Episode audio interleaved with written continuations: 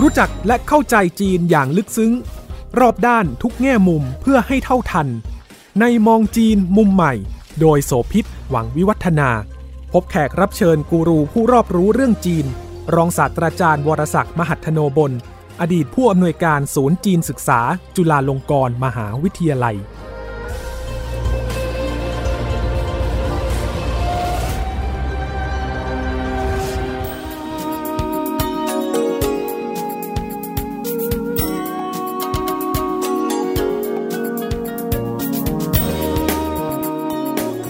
ทุกวันที่ 26 ธันวาคมเนี่ยมันเป็นวันเกิดของประธานเหมา แต่ทีนี้การประชุมครั้งนี้เนี่ยมันนำจีนเข้าสู่ยุคปฏิรูป ไม่ใช่ยุคปฏิวัติของเหมาอีกแล้ว ในด้านหนึ่งมันเป็นการส่งสัญญาณในเชิงสัญญลักษณ์เล็ก ๆ ว่า ในเดือนที่เหมาเกิดในปี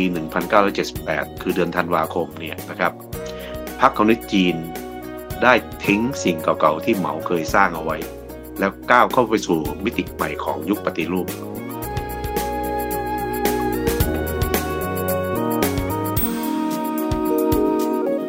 สวัสดีค่ะ ต้อนรับคุณผู้ฟังทุกท่านมาพบกับ มองจีนมุมใหม่ทางไทย PBS Podcast นะคะ ช่วงระหว่าง 18 ถึง 22 ธันวาคม ถ้าถอยไปเมื่อ 44 ปีที่แล้ว มีความเปลี่ยนแปลง แล้วก็มีการตัดสินใจครั้งสำคัญเกิดขึ้นในประเทศจีนค่ะ ซึ่งก็พลิกโฉมหน้าที่ทำให้จีนเนี่ยกลายมาเป็นประเทศอย่างที่เป็นอยู่ทุกวันนี้นะคะ นั่นก็คือการประชุมคณะกรรมการกลางพรรคคอมมิวนิสต์จีนเต็มคณะครั้งที่ 3 ของสมัชชา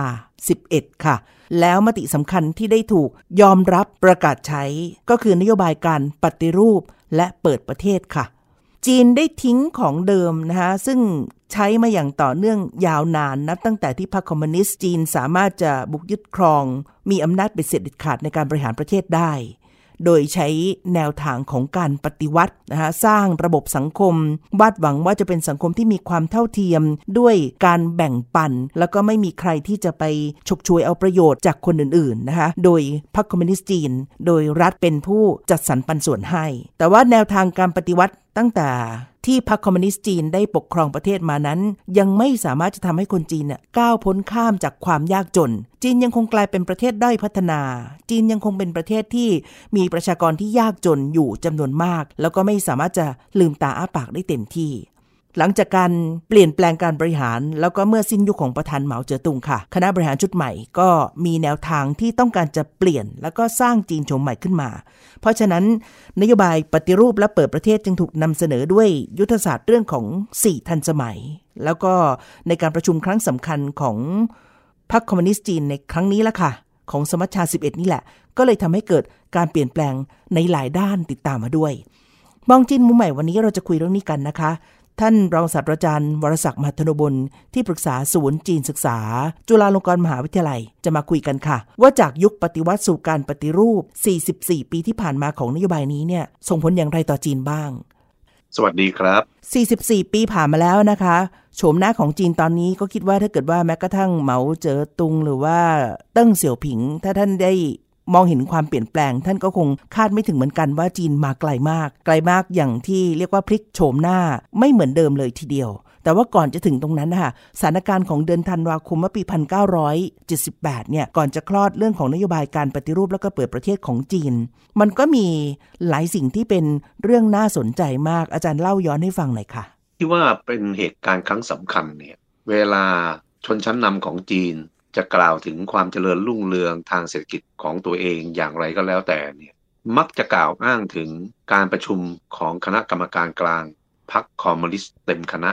ครั้งที่ 3 ของสมัชชาที่ 11 ทุกวันนี้ที่จีนเป็นจีนอยู่ทุกวันนะครับ เป็นผลพวงจากการประชุมครั้งนั้น เป็นที่มาของมติในที่ประชุมนะครับ ที่จะให้จีนดำเนินนโยบายปฏิรูปและเปิดประเทศ ก็อาจจะสงสัยว่าอ้าวคนเขาแค่ประชุมกันนะครับ และมีมติเช่นนี้ออกมาเนี่ยเออมันก็เป็นเรื่องธรรมดา ทั่วโลกเขาก็เป็นกัน แต่จริงๆแล้วสำหรับจีนในเวลานั้นมันไม่ใช่เรื่องง่าย คณะกรรมการกลางของพรรคเนี่ยหลายสิบคนนะครับถกเถียงกับข้อเสนอนโยบายปฏิรูปและเปิดประเทศ อย่างเผ็ดร้อน มีคณะกรรมการกลางนวนหนึ่ง ไม่เห็นด้วยกับนโยบายนี้ แล้วก็พูดกันอย่างชัดเลยว่านโยบายนี้เนี่ยจะทำให้ เศรษฐกิจของจีนเนี่ยเป็นเศรษฐกิจเสรีนิยมหรือทุนนิยม กรรมการกลุ่มนี้เนี่ยเขาเห็นว่ายังไงยังไงจีนก็ต้องมีการพัฒนาไปตามแนวทางสังคมนิยมเหมือนเดิมค่ะห้ามออกนอกลู่นอกทางเป็นอันขาด ยุคก่อนหน้านั้นเนี่ยจีนปกครองด้วยระบบสังคมนิยมแบบเข้มข้น บนรากฐานของการให้ความสำคัญกับชนชั้นกรรมาชีพ แล้วก็เรื่องของความเท่าเทียมนะฮะในสังคมใช้ระบบของการแบ่งปัน แบ่งจัดสรรปันส่วน จะไม่มีระบบนายทุนเข้ามา จะไม่มีผู้ที่สามารถจะสร้างผลกำไรหรือเกิดประโยชน์ที่ตัวเองได้เปรียบ กับคนอื่นนะอันนี้คือแนวคิดที่เหมาพยายามจะสร้างรากฐานเอาไว้ ซึ่งแน่นอนมันก็มีรอยรั่วมีจุดโหว่แล้วมันก็เป็นส่วนหนึ่งที่ยังไม่สามารถจะขยับให้สังคมจีนเนี่ยก้าวพ้นจากประเทศกำลังพัฒนาประเทศด้อยพัฒนา แล้วก็ประชาชนจำนวนมากก็ยังยากจนอยู่เศรษฐกิจที่ว่าเป็นเศรษฐกิจสังคมนิยมแต่เดิมเนี่ยนะครับ ตอนนั้นเราก็ต้องเข้าใจด้วยนะครับว่าไม่ไม่เพียงแต่ชนชั้นนำของจีนในพรรคคอมมิวนิสต์นะครับที่ยึดมั่นถือมั่นในเศรษฐกิจแบบสังคมนิยมอย่างเคร่งครัด แม้แต่ประชาชนชาวจีนเอง ก็มีความเชื่อฝังใจว่าเราจะเปลี่ยนจากนี้ไปไม่ได้เป็นอันขาดเพราะประชาชนชาวจีนนั้นเขาก็ยกย่องประธานเหมา ถ้าเปลี่ยนไปจากนี้เนี่ยก็หมายความว่ามันอาจจะเกิดภาวะความอ่อนไหวทางการเมืองขึ้นมา การประชุมคณะกรรมการกลางครั้งนั้นเนี่ยในเดือนธันวาคมปี 1978เนี่ยมีการเสนอมตินี้ขึ้นมาแล้วมีการยอมรับเนี่ยต้องยอมรับว่าจีนในเวลานั้นกล้าหาญมาก กล้าหาญที่จะทำ สวนกระแสความคิดของเหมาเจ๋อตงกล้าหาญมากที่จะสวนกระแสความรู้สึกนึกคิดของชาวจีนด้วยกันเอง พอมีมติอย่างนี้ออกมานะครับ มันก็ต้องมีผลในทางปฏิบัติ แต่ทีนี้การประชุมนั้นเนี่ยมันมีในช่วง 18ถึง22 ธันวาคม อีกไม่กี่วันก็สิ้นปีค่ะดังนั้นผลในทางปฏิบัติเนี่ยมันก็เลยต้องปฏิบัติกันในปี 1979 เคยมีคำถามนะเป็นเป็นข้อสอบด้วยในในประเทศไทยนี่แหละว่ายุคปฏิรูปของจีนเริ่มต้นตั้งแต่ปีไหนอืม บางคนก็ตอบว่า1978บางคนก็ตอบว่า1979ผมเองเนี่ยเคยเป็นกรรมการตัดสิน อันนี้เป็นข้อสอบสำหรับนักเรียนนะฮะผมก็ต้องบอกว่ามันถูกทั้งสอง เพราะว่ามติจริง ๆ มันมันเป็นปี1978แต่มันเป็นเดือนธันวาคม ปลายปลายเดือนด้วย ในทางปฏิบัติในปี 1979 มันก็ถูกอีกจะตอบอย่างไรก็ได้เพราะฉะนั้นเวลาจีนเขาเขาพูดถึงยุคปฏิรูปของเขาเนี่ยเขาก็จะพูดไม่ 78 ก็ 79 อันนี้ก็เป็นละไว้ในฐานที่เข้าใจนะครับ ประเด็นต่อมาก็คือว่าอ้าวแล้วเขาที่ว่าปฏิรูปเนี่ยเขาปฏิรูปอะไรอย่างไร ที่ว่ามันแตกต่างไปจากยุคของเหมา เราก็ต้องมองเป็นเป็นด้านๆไป ประเด็นแรกสุดนะครับ ที่เราต้องทำความเข้าใจว่าเมื่อ 40 กว่าปีก่อนเนี่ยจีนซึ่งยังไม่ได้เจริญรุ่งเรืองแบบที่เราเห็นในทุกวันนี้นะครับ รากฐานทางเศรษฐกิจของจีนเนี่ยยังคงอิงอยู่กับภาคการเกษตเกรษตรกรรมใช่ใช่ค่ะเกษตรกรรมนี้อิงสูงถึง 80-90%แน่นอนละ สิ่งที่จีนในเวลานั้นต้องคิดถึงก่อนเป็นอันดับแรกก็คือในภาคเกษตรกรรม ตอนที่พรรคคอมมิวนิสต์จีนยึดอำนาจการปกครองได้ในปี 1949 นะครับ สิ่งแรกที่พรรคคอมมิวนิสต์จีนทำเนี่ยก็คือเรื่องการปฏิรูปเกษตรกรรมนี่แหละ ยึดเอาที่ดินทั่วทั้งประเทศ ซึ่งเป็นของชนชั้นเจ้าที่ดินมั่งชาวนารวยมั่งอะไร มารวมเป็นของรัฐทั้งหมด แล้วหลังจากนั้นเนี่ยพรรคคอมมิวนิสต์จีนก็จัดสรรที่ดินเนี่ยให้กับแต่ละครอบครัว เขาจะเรียกว่าครัวเรือนการผลิต เขาก็มีการแบ่งผลผลิตกันระหว่างครัวเรือนกับรัฐบาลในท้องถิ่นนะครับไอ้ระบบนี้เนี่ยมันก็ทำเป็นปกติสุขดีอยู่นะครับจนกระทั่งมันมีการเปลี่ยนแปลงในปี 1958 และ 59 2 ปีต่อเนื่องกัน นั่นคือ ต่อมาเนี่ยพรรคคอมมิวนิสต์จีนคิดว่าอยากจะทำให้ระบบเกษตรกรรมของจีนเนี่ยเป็นคอมมิวนิสต์อย่างแท้จริงเออก็เลยยุบรวมไอ้ครัวเรือนการผลิต ให้กลายเป็นกองการผลิตขนาดใหญ่ หรือที่เรียกอีกอันหนึ่งว่าคอมมูนประชาชน ก็คือหมายความว่า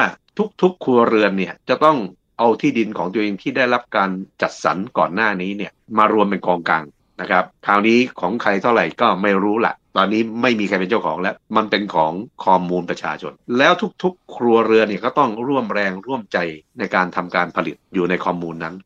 ผลผลิตที่ได้มาก็เป็นกองกลาง กองกลางนั้น เจ้าหน้าที่รัฐก็จะแบ่งให้แต่ละครัวเรือนเอาไปบริโภคก็ว่ากันไป แต่โดยส่วนใหญ่แล้วเนี่ยก็อยู่ในเกณฑ์เนี่ยห้าสิบห้าสิบระบอบนี้เนี่ยนะครับอยู่กับจีนมาเป็นเวลาหลายสิบปี พอมาถึงยุคปฏิรูปที่เรากำลังจะบอกเล่าสู่กันอยู่นี้เนี่ยนะครับว่าจะเป็นรูประบบเกษตรกรรมอย่างนี้เนี่ยแล้วเขาปฏิรูปอย่างไร ระบบคอมมูนประชาชน มันทำให้ทุกคนไม่สามารถจะเป็นเจ้าของถือครองได้ ด้านหนึ่งก็คือระบบของการจัดสรรปันส่วน แต่สิ่งที่เป็นเหรียญอีกด้านของระบบนี้ ที่บอกว่าจะพยายามอ้างความเท่าเทียม ก็คือทำให้มันขาดแรงจูงใจ แล้วก็ไม่รู้สึกว่าจะมีความมุ่งมั่นหรือมี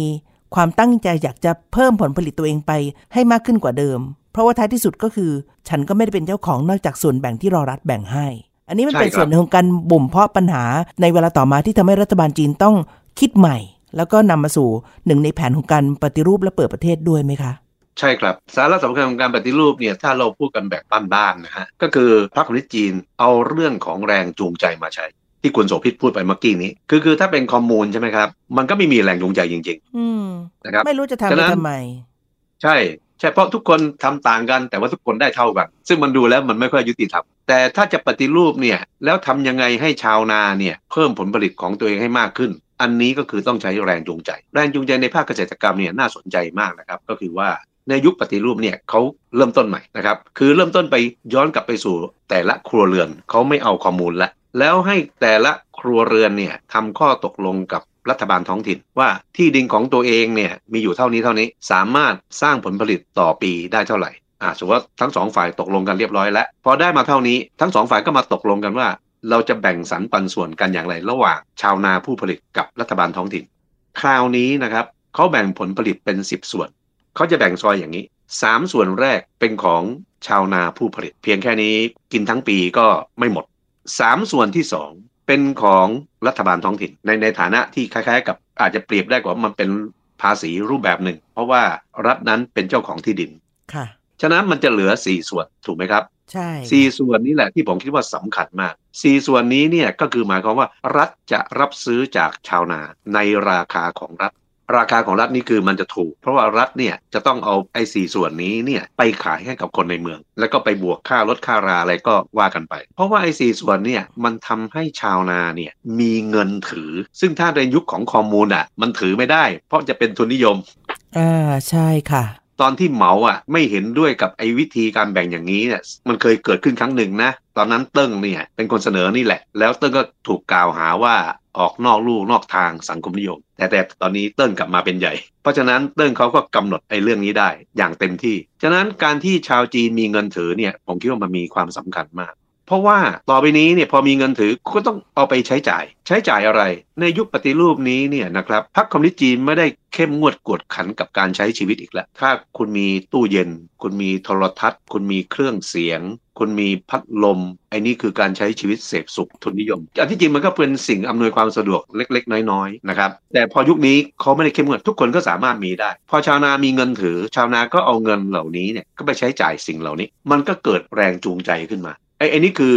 ภาคเกษตรกรรม ที่ผมพูดมาทั้งหมดนี้นะครับ หมายถึงเป็นการผลิตที่เป็นการตกลงร่วมกันระหว่างชาวนากับรัฐบาลท้องถิ่น คือถ้าพ้นไปจากนี้ เช่นสมมุติว่าชาวนานะครับเสร็จจากการผลิตในท้องไร่ท้องนาที่ทำข้อตกลงกับรัฐบาลท้องถิ่นเรียบร้อยแล้วตกเย็นก็กลับมาที่บ้าน ชาวนาจีนก็ไม่ต่างกับชาวนาไทย อาจจะปลูกพืชสวนครัวรั้วกินได้ เลี้ยงหมูเห็ดเป็ดไก่ ทอผ้า ทำงานหัตถกรรมแบบที่บ้านเราเรียกว่าโอท็อปอะไรพวกนั้นนะครับ คือถ้าเป็นยุคคอมมูนเนี่ย9ใน10ส่วนนี้เป็นของรัฐนะอืมสมมติว่าคุณโสภิตเลี้ยงไก่10ตัว8ถึง9ตัวนั้นรัฐเอาไป คุณโสภิตเป็นคนเลี้ยงแท้ๆ คุณโสภิตได้แค่หนึ่งตัว มันไม่จูงใจ แต่ยุคปฏิรูปนี้เนี่ย เวลาชาวนากลับไปบ้านแล้วไปทำอะไรเป็นของตัวเองนะ รัฐไม่เอาอีกแล้ว ทั้งหมดนี้เป็นของชาวนาหมดเลย เลี้ยงไก่สิบตัวก็ไก่สิบตัวนั้นก็เป็นของชาวนาไป และถือว่าที่ผ่านมานั้นเป็นการเบียดเบียนเอาเปรียบชาวนา เพราะเพราะฉะนั้นไอ้นี้มันเลยยิ่งจูงใจเข้าไปใหญ่ ขยันมากทำเยอะคุณก็ได้เยอะ ถ้าใช่ขี้เกียจขยันน้อยก็ได้ตามส่วนแบ่งที่คุณพอจะมีเท่านั้นเองใช่ไหมใช่ครับแต่นี่คือเปลี่ยนใช่ครับเรียกว่าสั่นคลอนหลักคิดที่มันอยู่มายาวนานอย่างพลิกฟ้าคว่ำแผ่นดินเลยนะคะอาจารย์ ใช่ครับมามาถึงอุตสาหกรรมบ้าง อ่าอันนี้เมื่อกี้ตอนแรกที่อาจารย์บอกเนี่ยปฏิรูปครับอะไรบ้างเนี่ยก็ต้องบอกว่าแนวทางของการปฏิรูปและเปิดประเทศเนี่ยรัฐบาลจีนก็ใช้นโยบาย 4 ทันสมัยเข้ามา เพื่อทำให้เกิดการเปลี่ยนแปลงโฉมหน้าในแต่ละด้านที่แตกต่างกัน ใช่ครับ ซึ่งที่อาจารย์พูดเมื่อช่วงแรกทั้งหมดเนี่ยคือเป็นเรื่องของการปรับปฏิรูปของระบบเกษตรกรรมให้ทันสมัยขึ้นมาเป็นหนึ่งในสี่ที่ว่านี้ ใช่ พอมาอุตสาหกรรมก็ต้องทันสมัยค่ะแต่ทีนี้อุตสาหกรรมทันสมัยเนี่ยเป็นอย่างไรนะครับไอ้ เรื่องนี้น่าสนใจมาก ในในยุคที่จีนยังเป็นสังคมนิยมอย่างเคร่งครัดเนี่ย คนงานที่ทำงานล่วงเวลานะจะไม่ได้ค่าล่วงเวลา หรือ OT ถือว่ากรรมกรเนี่ยอุทิศให้กับสังคมนิยม พอทำงานถึงสิ้นปี ถึงแม้โรงงานนั้นจะมีกำไร ก็ไม่มีรางวัลหรือโบนัสอืมเพราะว่าโบนัสนั้นเป็นสัญลักษณ์ของโลกทุนนิยมนะครับ อันที่สามเพื่อความเสมอภาค นะครับแบบสังคมนิยม การเลื่อนชั้นเลื่อนตำแหน่งของคนงานเนี่ยถือว่ายากมาก คือแทบจะไม่มีเลย ถ้ามันมีมันก็กลายเป็นเดี๋ยวศักดินา มีแบ่งการแบ่งชนชั้น แต่พอมาในยุคปฏิรูปเนี่ยไม่ใช่ละ คนงานนะครับทำงานล่วงเวลาจะต้องได้ค่าล่วงเวลา เพื่อไม่ให้ถูกเอารัดเอาเปรียบ แล้วพอโรงงานที่ตัวเองอยู่สร้างผลผลิตแล้วได้กำไร ก็ต้องมีรางวัลให้กับคนงาน มีโบนัสให้กับคนงานตอนสิ้นปี ต่อไปนี้ก็ไม่ใช่เรื่องผิดอีกแล้ว คนงานทำงานมาเป็น10ปีอะบางคนก็มีฝีไม้ลายมือมีทักษะในการผลิตสูง เขาควรจะได้รับการเลื่อนตำแหน่งเอ่ออันนี้เนี่ยเป็นสิ่งที่ในยุคสังคมนิยมนั้นทำไม่ได้ แต่ยุคปฏิรูปได้ทำไป มันก็เลยทำให้แรงงานที่อยู่ในภาคอุตสาหกรรมเนี่ยมีแรงจูงใจมีกำลังใจมากขึ้น ซึ่งตอนนั้นนะครับก็ต้องบอกว่าจีนเนี่ยให้ความสำคัญกับเรื่องของการพัฒนา แล้วก็สนับสนุนการลงทุนในกลุ่มของอุตสาหกรรมหนักเพ ราะเป็นช่วงของการเริ่มต้นการเปิดประเทศนะการใช้แรงงานลักษณะของโรงงาน แล้วมีข้อเด่นก็คือมีประชากรมากมีแรงงานเยอะในราคาถูกเนี่ยก็เลยหลั่งไหล ที่ทำให้จีนเนี่ยกลายเป็นเนื้อหอมในยุคของการเริ่มต้นของระบบอุตสาหกรรม ที่เป็นในแง่ของการเน้นการผลิตแบบปริมาณมาก แล้วก็ใช้แรงงานเยอะๆคุณกำลังฟังมองจีนมุมใหม่ ทางไทย PBS Podcast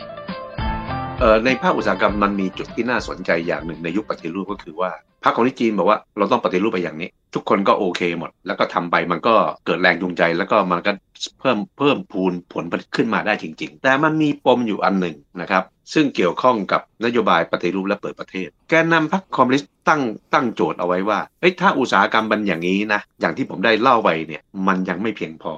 ในเวลานั้นเนี่ยพรรคคอมมิวนิสต์จีนยอมรับว่า ภาคอุตสาหกรรมของจีนเนี่ยยังมีความล้าหลังในเรื่องของวิทยาศาสตร์ และเทคโนโลยี ถ้าหากว่าจะพัฒนาด้วยตัวเองเนี่ยเหมือนก่อนหน้านี้ มันพัฒนายังไงยังไงมันก็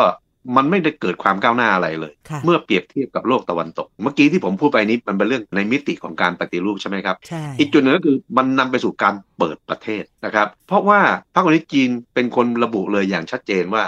ถ้าเราไม่เอาโน้ตฮาวจากต่างประเทศมาเนี่ย มันก็จะยากที่จะพัฒนาระบบอุตสาหกรรมของเราให้เจริญก้าวหน้าได้ มันมีอยู่ทางเดียวจะต้องใช้นโยบายเปิดประเทศ จากที่ปิดประเทศมาก่อนหน้านี้ 30 ปี อันนี้คือเหตุผลของการเปิดประเทศ คราวนี้มี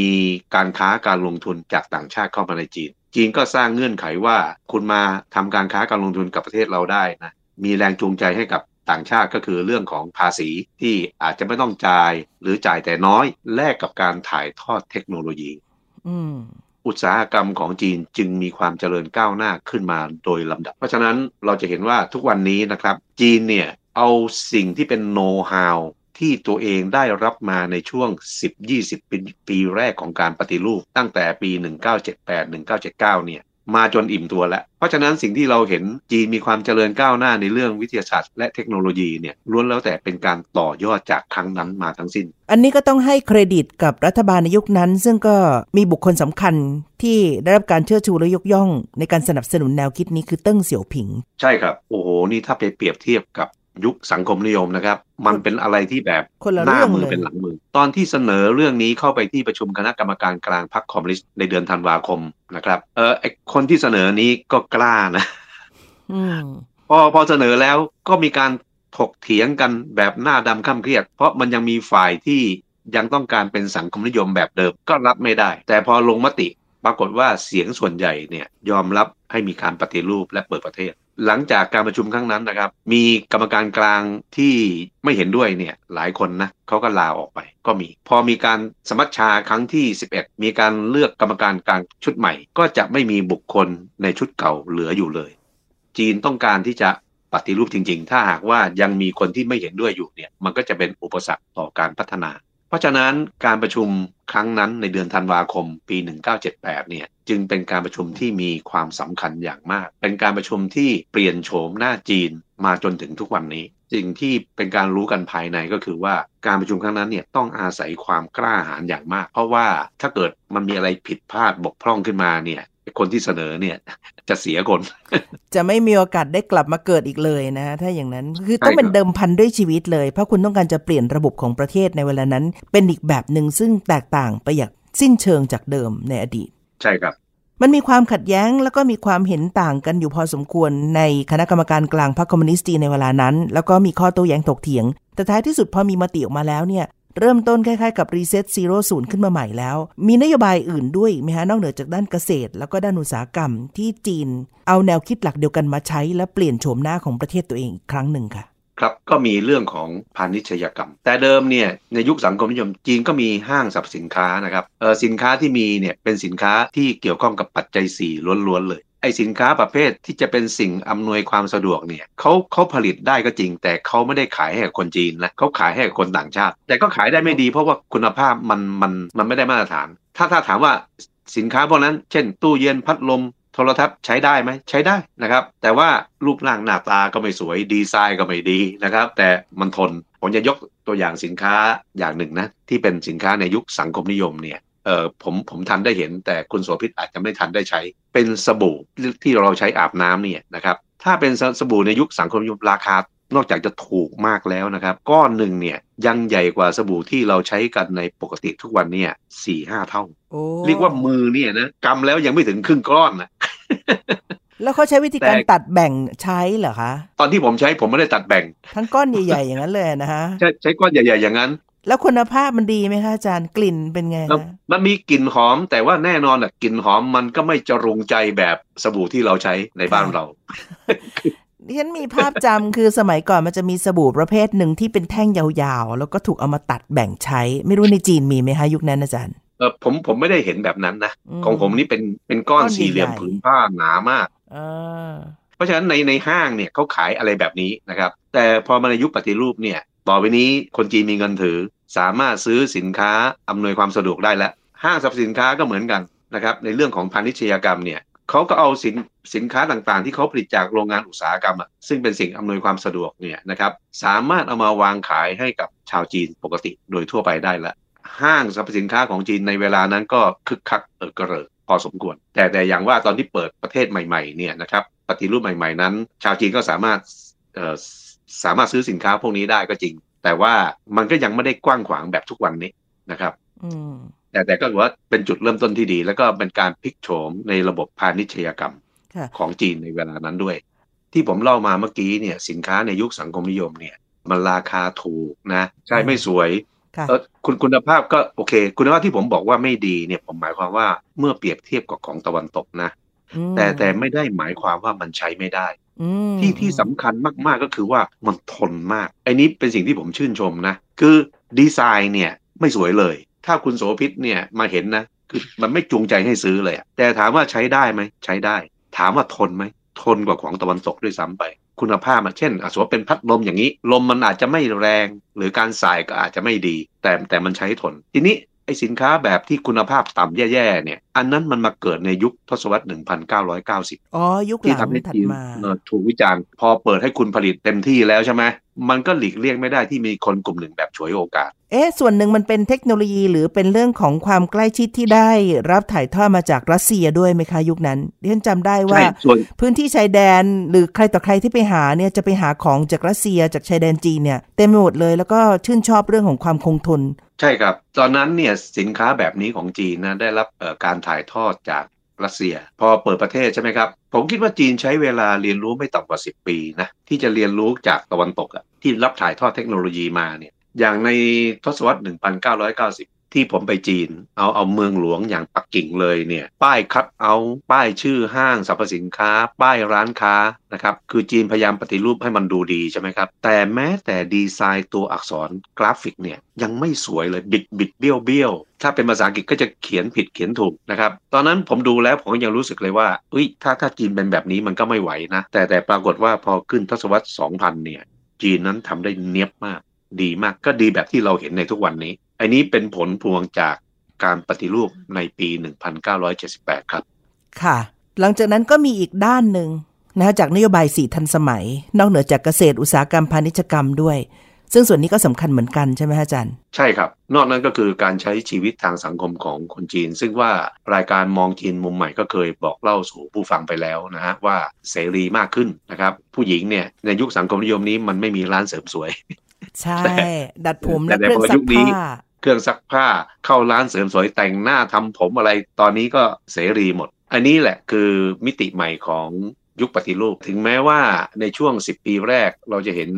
สังคมจีนที่รับเอาวัฒนธรรมตะวันตกจากการเปิดประเทศเนี่ยนะรับมาก็จริงแต่ยังทำอะไรแบบเฉยๆนะครับ แต่ว่าหลังจากนั้นต่อมาเนี่ยมันก็ไม่เฉยแล้วแล้วก็หลายๆ เรื่องก็อาจจะล้ำไปกว่าเราด้วยซ้ำไปที่เราเราไม่เคยปิดประเทศเลยนะครับค่ะ เอ่ออันนี้ก็เป็นที่รู้กันอยู่ในทุกวันนี้ครับ นี่ก็คือภาพใหญ่ของผลพวงที่เกิดขึ้นจากการตัดสินใจ ซึ่งก็ต้องบอกว่าเป็นการตัดสินใจในเชิงนโยบายที่กล้าหาญมากของผู้บริหารในยุคนั้น จนทำให้จีนเนี่ยกลายมาเป็นวันนี้ที่เรียกว่าไปไกลกว่าเดิมมาก จากนโยบาย 4 ทันสมัย ที่น่าสนใจคือช่วงจังหวะของเวลาค่ะอาจารย์ มันเป็นเกร็ดเล็ก ๆ แต่มันบอกความหมายบางอย่างเหมือนกันของการเปลี่ยนแปลงทางการเมืองในจีน คือเดือนธันวาคม ช่วงเวลาของการประชุมเนี่ย 18-22 ธันวาคม ปี 1978 เนี่ย มันใกล้เคียงกับวันสำคัญของคนสำคัญในสังคมนิยมจีนยังไงคะ เขาประชุมเสร็จวันที่ 22 ถัดจากนั้นอีก 4 วันคือวันที่ 26อะเป็นวันเกิดของเหมาเจ๋อตง ในปี 1978 เนี่ย ประธานเหมาเพิ่งล่วงลับไปได้แค่ 2 ปี นะครับ แล้วพรรคคอมมิวนิสต์จีนเขาก็ดีนะเขามีประเพณีคือเขาก็ยกย่องประธานเหมานี่แหละ พอถึงวันเกิดเขาก็จะจัดพิธีลำลึกนะครับ ในในยุคนั้นก็ยังเป็นการเฉลองกันเล็กๆนะแต่หลังจากที่จีนปฏิรูปไปแล้วนับ 10 ปีเนี่ยทีวีของจีนเนี่ยนะครับสื่อต่างๆของจีนเนี่ยเขาจะเจียดเวลาช่วงหนึ่งอะ ซึ่งก็เป็นชั่วโมงเหมือนกันนะครับ มาพูดถึงประธานเหมาเพื่อเป็นการลำลึกนะครับเออในปีที่ครบรอบ 100 ปีประธานเหมาในปี 1993 เนี่ยบังเอิญตอนนั้นผมอยู่จีนพอดีเขาจัดใหญ่มากแบบทั้งปีเลยนะครับ เพราะฉะนั้นทุกๆวันที่ 26 ธันวาคมเนี่ยมันเป็นวันเกิดของประธานเหมา แต่ทีนี้การประชุมครั้งนี้เนี่ย มันนำจีนเข้าสู่ยุคปฏิรูป ไม่ใช่ยุคปฏิวัติของเหมาอีกแล้ว ในด้านหนึ่งมันเป็นการส่งสัญญาณในเชิงสัญญลักษณ์เล็ก ๆ ว่าในเดือนที่เหมาเกิดในปี 1978 คือเดือนธันวาคมเนี่ยนะครับพรรคคอมมิวนิสต์จีนได้ทิ้งสิ่งเก่าๆที่เหมาเคยสร้างเอาไว้ แล้วก้าวเข้าไปสู่มิติใหม่ของยุคปฏิรูป ถึงถึงแม้พรรคคอมมิวนิสต์จีนยังคงเชิดชูคุณอุปการของเหมาอยู่ก็ตามแต่จีนนั้นจะต้องก้าวเดินต่อไป ก้าวหยุดนิ่งอยู่กับที่ในยุคของเหมานั้นไม่ได้นะครับ และผมก็คิดว่ามันก็โชคดีนะที่จีนยอมเปลี่ยนนะสมมติว่าจีนยังไม่ยอมเปลี่ยนเนี่ย ตอนนี้จีนก็จะมีสภาพไม่แตกต่างกับเกาหลีเหนือ ซึ่งเราจะไม่รู้เลยว่าชีวิตความเป็นอยู่ของชาวจีนนั้นเป็นอย่างไร แล้วมีช่วงของเหตุการณ์สำคัญที่เกิดขึ้นในเดือนเดียวกันในปีเดียวกันนั้นที่เกี่ยวโยงกับชาติในอาเซียนด้วย นั่นก็คือการที่เวียดนามตัดสินใจบุกเข้าไปในกัมพูชา ในวันคริสต์มาสพอดีนะคะ แล้วก็รู้กันว่าสถานการณ์ตอนนั้นคือกัมพูชาเนี่ยจีนหนุนหลังอยู่ แล้วก็เป็นต้นเหตุที่เรียกว่าทำให้แผนของการจะเร่งรัดเรื่องนโยบายการปฏิรูปและเกิดเปิดประเทศในปี ถัดมาคือปี 1979 เนี่ยก็ต้องชะงงักสะดุดไปบางส่วน ตรงนี้เป็นยังไงคะอาจารย์ ใช่ เพราะว่าพอประชุมเสร็จเวียดนามก็บุกกัมพูชา แล้วจีนให้การสนับสนุนกัมพูชา จีนนั้นมีบทบาทโดดเด่นมากในการต่อต้านการลุกรานของเวียดนามในกัมพูชา การบุกครั้งนั้นมันทำให้แทนที่จีนจะทำการปฏิรูปแบบรวดราบเร็วรื่นใช่ไหมอืมเอ่อรวดเร็วกลับต้องมาเสียเวลากับปัญหาที่เวียดนามได้ก่อขึ้น จีนเขาแยกนะไอ้ที่ปฏิรูปก็ปฏิรูปไป แต่เรื่องของเวียดนามเนี่ยมันเป็นหน้าที่ของกองทัพปลดแอกประชาชนจีน พอถึงเดือนกุมภานะครับของปี 1979 ขณะนั้นการปฏิรูปของจีนเพิ่งเริ่มไปได้เดือนเศษๆจีนนั้นก็กีธาทัพเข้าไปทำสงครามสั่งสอนเวียดนาม บุกยึด ตีเอาเวียดนามทางภาคเหนือรุกเข้ามาหลายสิบกิโลเมตรทำลายโครงสร้างพื้นฐาน อยู่ได้หลายสิบวันนะ แต่ไม่ไม่ถึงเดือนหรอก จีนก็ถอนกำลังออกไปทั้งหมดเลยนะครับแล้วก็ตั้งประจันตรงชายแดนนะฮะ ไม่ให้เวียดนามบุกเข้ามา เวียดนามก็เอากองทัพของตัวเองไปประจันทางชายแดนเหมือนกัน เพื่อไม่ให้จีนรุกเข้ามาอีก ก็จบลงเพียงแค่นั้น แต่นี่ก็เป็นส่วนหนึ่งของการที่เกิดความขัดแย้งขึ้นในภูมิภาค แล้วก็จีนก็มีบทบาทเข้าไปเกี่ยวด้วย ซึ่งเดี๋ยวเราคงจะได้คุยกันอีกสักตอนหนึ่งถึงบทบาทจีนเต็มๆในอาเซียนในด้านต่างๆนะคะ 44 ปีของการใช้นโยบายปฏิรูปแล้วก็เปิดประเทศที่ทำให้จีนพลิกโฉมนะคะจากยุคปฏิวัติเข้ามาสู่การปฏิรูป แล้วก็ทำให้จีนเปลี่ยนไปมาเป็นปัจจุบันนี้ นโยบายที่น่าสนใจมากก็คือการเปิดรับจากต่างประเทศแล้วกำกับไว้ด้วยว่า จะเข้ามาใช้ประโยชน์จากประเทศจีนนั้นหมายความว่าคุณต้องแลกด้วยเงื่อนไขของการถ่ายโอนเทคโนโลยีก็เห็นปรากฏชัด ไม่ว่าจะเป็นรถไฟความเร็วสูง แล้วก็นวัตกรรมด้านอื่น ๆ ด้วยนะคะ นี่เป็นเรื่องที่เราเอามาคุยกันในวันนี้ค่ะท่านอาจารย์บรศักดิ์มหัทนบลที่ปรึกษาศูนย์จีนศึกษา จุฬาลงกรณ์มหาวิทยาลัย และดิฉันโสภิตหมังมีวัฒนาลาแล้วนะคะ สวัสดีค่ะ สวัสดีครับ ติดตามฟังรายการมองจีนมุมใหม่ ได้ทางเว็บไซต์และแอปพลิเคชันไทย PBS Podcast กดติดตามสื่อสังคมออนไลน์ ทั้ง Facebook Twitter Instagram และ YouTube ไทย PBS Podcast ไทย PBS Podcast View the world via the voice